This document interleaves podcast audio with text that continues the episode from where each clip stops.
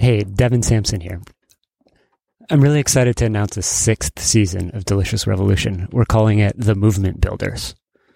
Just about every one of the 50 episodes we've done so far touches on movement. I'm thinking of our conversations with farmer organizers like Katie Hackmeyer, Joy Smith, Jim Cochran, to artist organizers like Amanda Eicher, Alexa Walsh, Amy Franceschini. I'm thinking about activist chefs like Jessica Prentice and the People's Kitchen Collective, and activist artisans like David Asher and Sandor Katz, and activist restaurateurs like Emma Rosenbusch.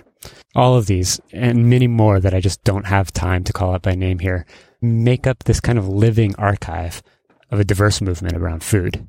Listening back on these recordings, I feel like I'm listening in on many lifetimes of experience about building movements. And it feels to me like movement building is in the air. We started Delicious Revolution well before Trump and this rise of fascist politics. But like a lot of people, I think this absurd and terrifying year reminded us of the importance of building strong movements. Or maybe what I want to say is it, it kicked me hard towards something that I already knew, but maybe I'd forgotten a little bit. Uh, that the way to get through this, uh, not just to survive, but to flourish despite this, has a lot to do with building strong, diverse movements for collective liberation. And I have some questions about the food movement. Like, what is it? Who is it? And is it really a movement? A movement, I know, is more than just a collection of nonprofit organizations or a, or a change in consumer preferences. It often feels to me like there's something more to this thing that we call the food movement, but I'm not so sure. And to be honest, I've never been quite sure if I'm a part of it or not. Uh, so maybe there's more important questions, like how do we build a movement, or maybe it's many movements that are capable of bringing this fair, sustainable food system we envision into this complicated world. And the people we've recorded so far have such diverse approaches to making a change and, and such unique contributions to this vision. They don't all agree. I, I think Chelsea, my co-host, put it best. She says she doesn't want to be part of a movement where coming together means that we agree on everything. She doesn't want to work towards speaking with one voice. She wants to be part of a movement that sounds like a chorus of different voices. So I think it's time to take movement building head on this season.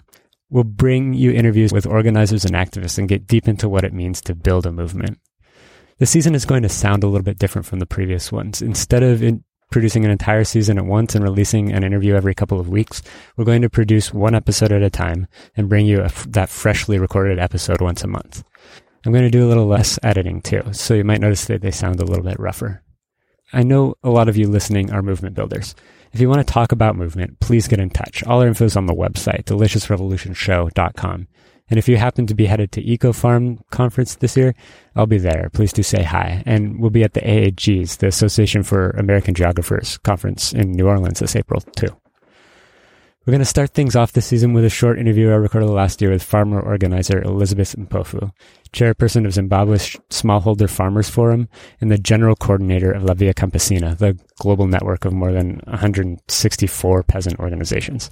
She's a truly amazing organizer. I spoke to her about her story and about this message from a talk that stayed with me, which I think gets at the heart of what movement building is. She said, nothing for us without us, meaning in this case, peasant farmers. We don't want anything done for us without us as equal participants.